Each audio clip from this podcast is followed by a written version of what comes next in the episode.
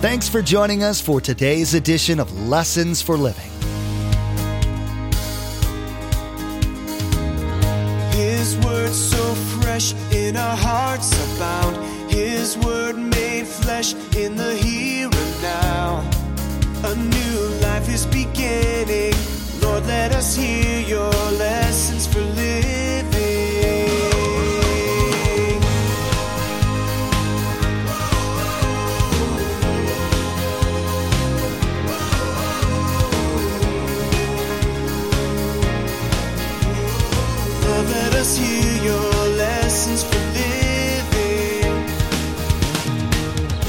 Notice Luke 24, verse 45. And Jesus opened their minds so they could understand the scripture. Remember, one of the things we taught is that the Holy Spirit enlightens us. When we open the Bible, it's like, whoa, a light comes on. Well, that's exactly what happens. Jesus begins to explain what he'd already said to them many times, but they finally get it. The word comes alive. Did you ever, before you became a Christian, try to read the Bible? Did you struggle and give up trying to read it thinking, this is stupid, it makes no sense whatsoever? It's like trying to read a foreign language without a translator. Pastor Mark will be teaching about Jesus' disciples and how many times they didn't get what Jesus was talking to them about. It wasn't until after they'd received the Holy Spirit that they understood the things that Jesus had said to them, trying to prepare them for his suffering, death, and resurrection. Pastor Mark will let you know how you can receive the same enlightenment. Remember, there's quite a few ways to receive a copy of Pastor Mark's teaching. We'll be sharing all that information with you at the close of today's broadcast. Now, here's Pastor Mark in the Gospel of John, chapter 14, as he begins his message Under His Influence Empowered. Lord.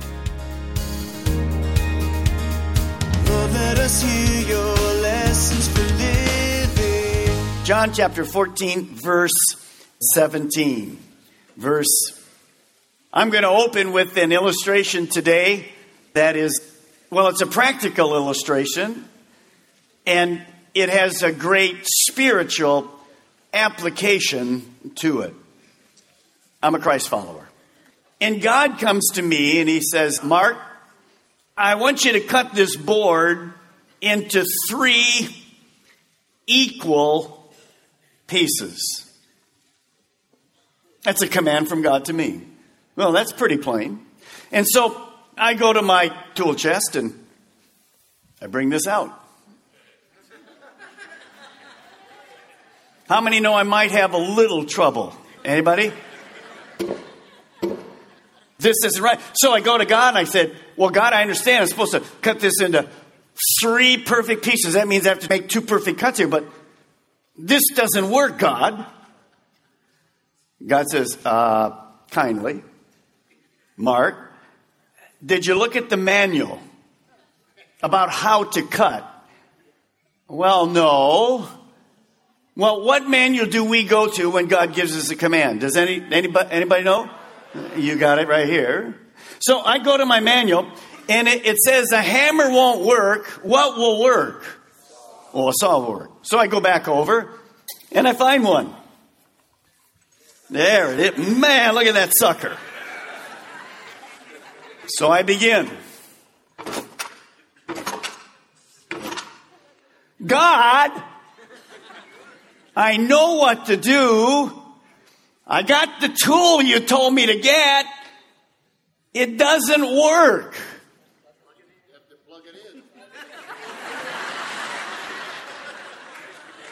Are you God? What, what is it? Yes, that's right. God says, Mark, you need power. So, well, where would I get the power? And God says, I thought you'd never ask. What I just showed you today 80% of Christians are in that condition. They know what God wants them to do, they've been given all the tools, but they have no power from God. Thus, they cannot accomplish what God simply has asked in His Word. Today, we're going to learn what is the power of God, how to get that power, and what it looks like in the life of every single Christ follower. Now, we learn that once you become a Christian, the Holy Spirit comes to live in you, and we have all these things that the Holy Spirit does in our life. And he assures me, teaches me, reminds me, comforts me, he guides me, he helps me pray. Now, we discovered all of those truths. Where did we discover these truths at? Where? In the Bible. In other words, this is the manual for living.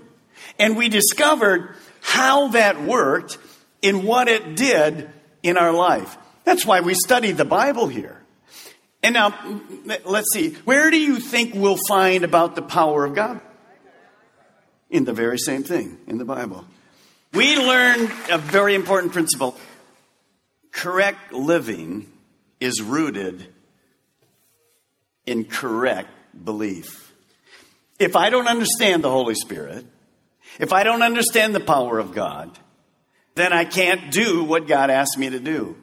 And so it's very important that we learn to come under the influence of God the Father, God the Son, God the Holy Spirit. That's what our whole series is about. What does under the influence mean? Here's the definition. Under the influence, if you're a person that used to drink a lot, you understand this. If you're a person that takes illegal drugs, you understand coming under the influence. But spiritually, it's very positive to have an effect upon, to shape, and to regulate us.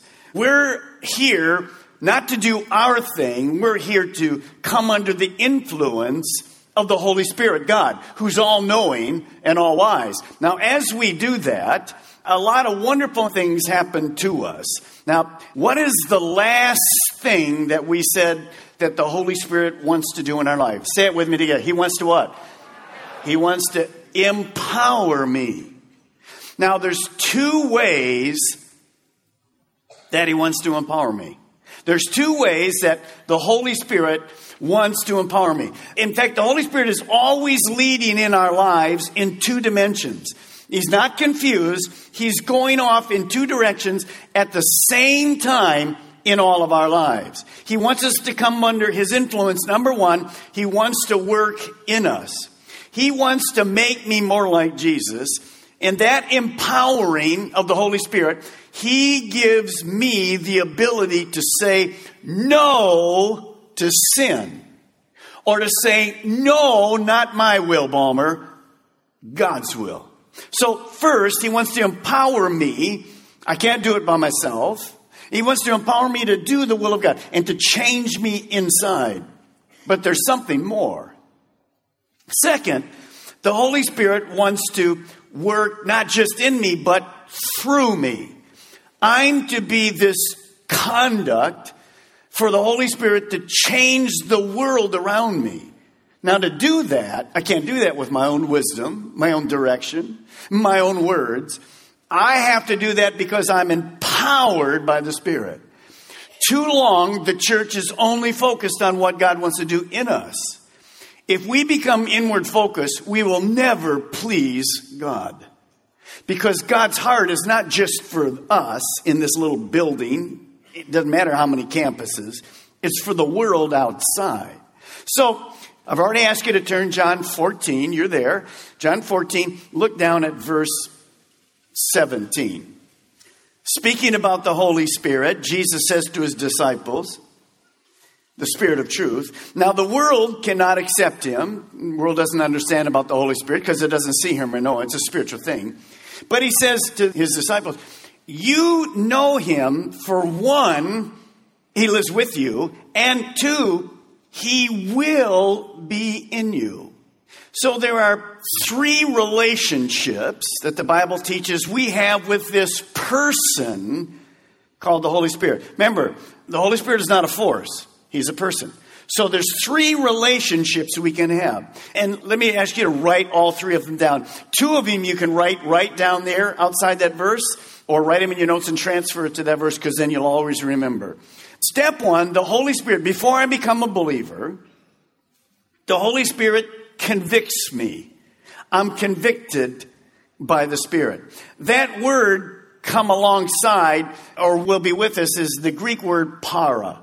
So it simply means this. Before salvation, the Holy Spirit is alongside me and he's convicting me of my sin, of my lack of being right with God. And in fact, he says to me, Balmer, you better get right with God because there's judgment coming for those people who are not right. See, the wages of sin is death. John 16, 8, just listen. When He, the Holy Spirit, comes, He will convict the world of guilt in regard to sin and righteousness and judgment.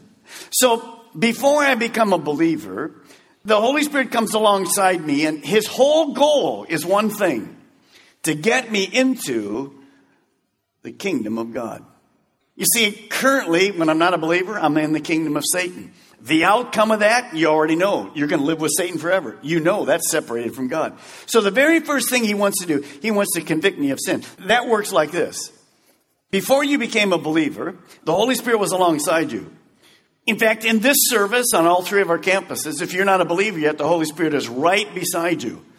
You say, Well, I don't see him. It's because he's the Holy Oh, very good, very good. His spirit. You can't see him. He's spirit. But what is he doing alongside of me? Here's what he's saying. You see that guy in a Hawaiian shirt? Listen to him. It's exactly what he's saying. Forget the Hawaiian shirt. Listen to his words because he's teaching out of the book I wrote. So, what is he doing basically? He's convicting you. He's saying to you, you better get right with God. So every person, no matter who they are, there's the Holy Spirit beside them saying, get right, get right, get your sins forgiven, have peace with God. Today's the day. And for some of you today, it simply will be the day. Now, look in verse 17. He will live with you, but notice then, and will be in you. Here's the second. First, we're convicted by the Spirit. Second, we're indwelt by the Spirit. At the moment of salvation, the Holy Spirit comes from alongside us when we say, as some of you will do today, I'm ready to turn my life over to God. The minute you do that, the Holy Spirit comes in and He sets up residence permanent residence in our life. It's an inward work. We're sealed by the Spirit. And at that moment, we become the temple of the Holy Spirit. It's an inward work to make me like Jesus. So he wants to empower me to say no to sin and say yes to God. So here's how that works. Before I become a believer, the Holy Spirit's beside me. Once I ask Jesus Christ to come in my heart, I become a follower of Christ. At that moment, the Holy Spirit comes and lives in me. And I am the temple of the Holy Spirit. I have God living in me. So if you're a Christian today, you have the Holy Spirit living in you. You cannot be a Christian if you don't have the Holy Spirit in you. The Holy Spirit indwells every single person. Now, there's one more thing the Holy Spirit does. Many, but one big one. At the moment of salvation, He not only comes into my life, but the Holy Spirit baptizes me into this thing called the body of Christ. It's not just Calvary Chapel. The body of Christ is all over the world. Everyone that's a true follower. First Corinthians gives us a verse. Let me read it to you. In the New Living, it says this But we all have been baptized into one body by one Spirit. So the Holy Spirit, and the reason I'm saying this, you're going to have to see it later. The Holy Spirit is the agent that puts me in the body of Christ. So now I'm a follower of Christ. And the next thing you want to write is this because people get confused when we talk about the empowering of the Spirit. This is a fact. Every Christian has the Holy Spirit living inside of them. Every doesn't matter what if they believe in anything else about the empowering of the Spirit, any of those things. None of that matters. They have the Holy Spirit in them. Now turn with me to Luke, Luke chapter 24. just back a book. Luke chapter 24. And go down to verse 45. We'll be back to this verse three times during the teaching. Luke 24, verse 45. Now Jesus has risen from the dead. He's meeting with his disciples. His disciples, those 11 disciples, have the Holy Spirit in them. He's already dwelling in them.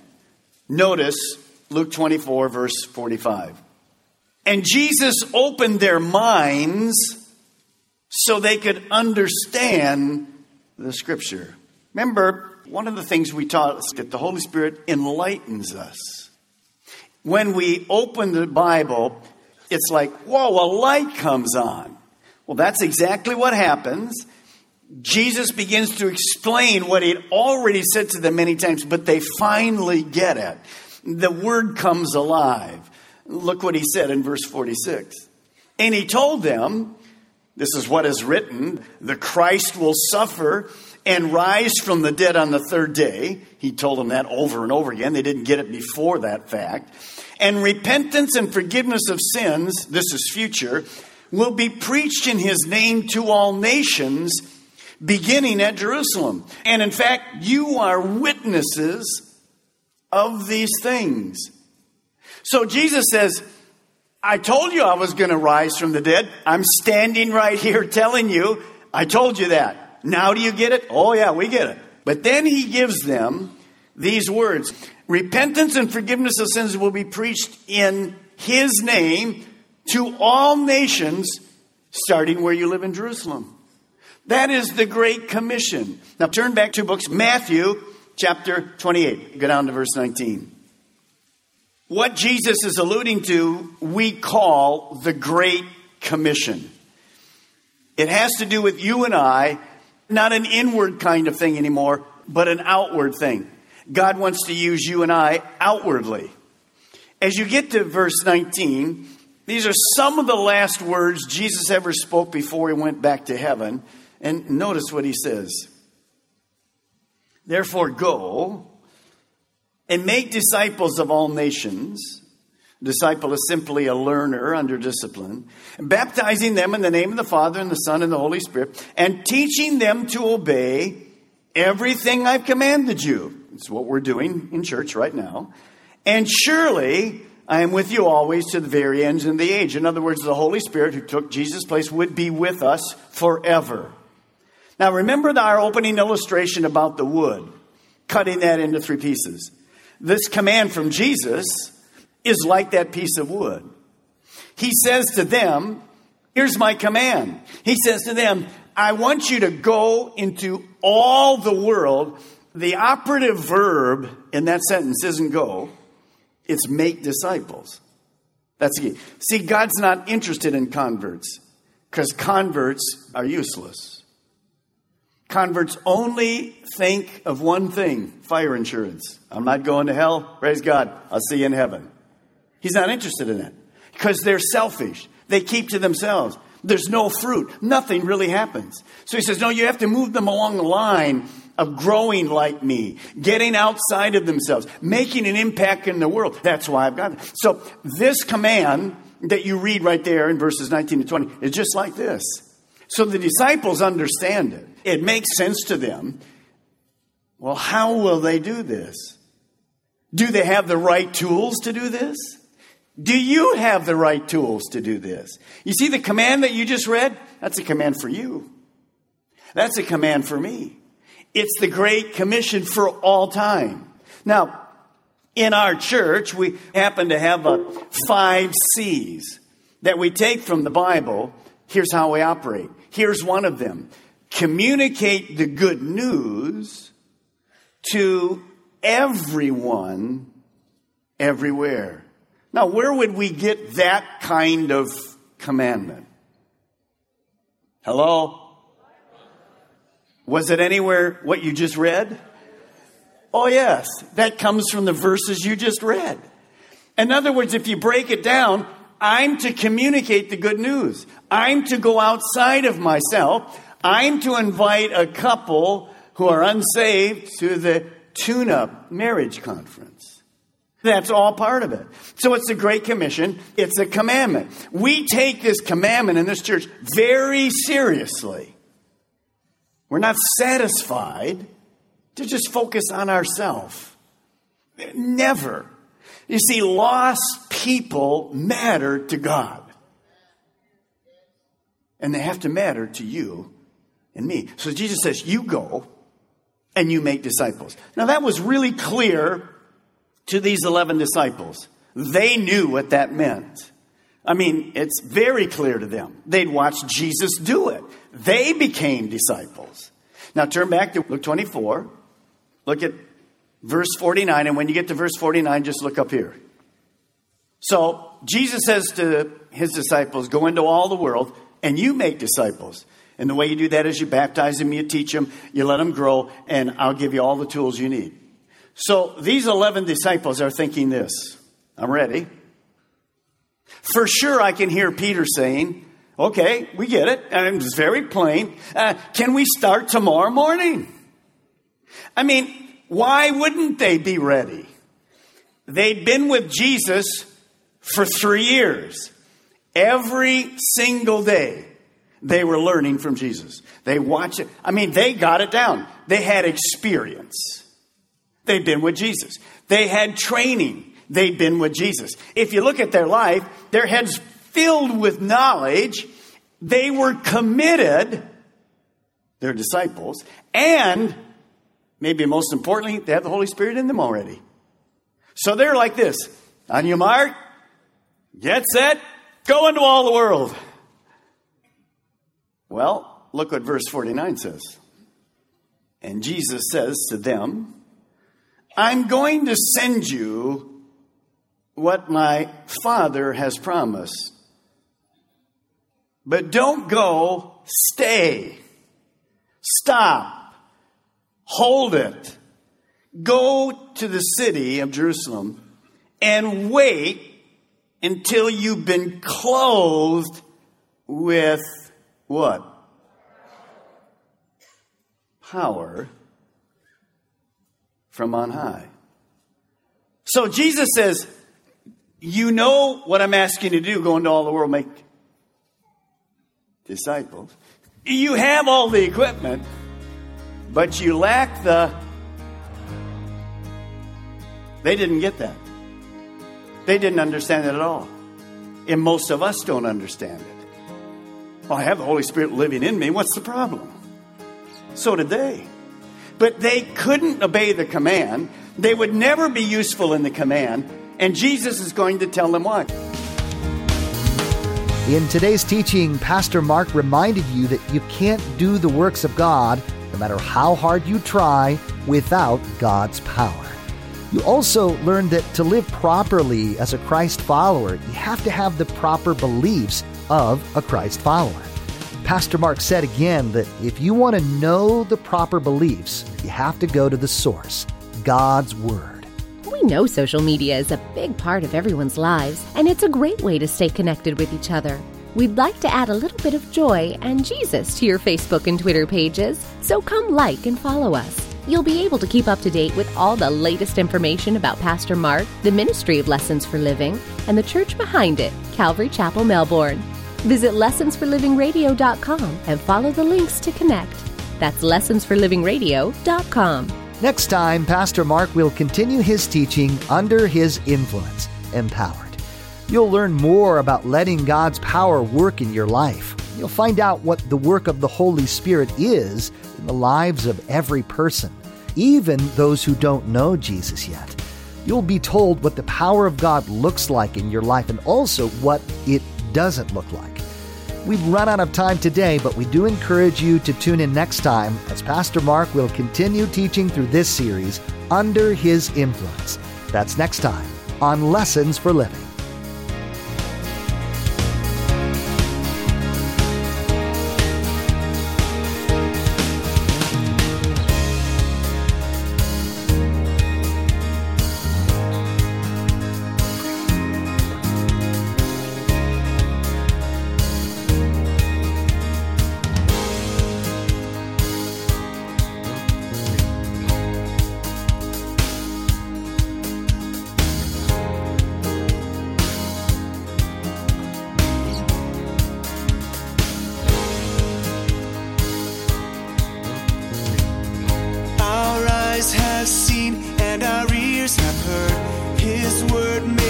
Flesh in a hurting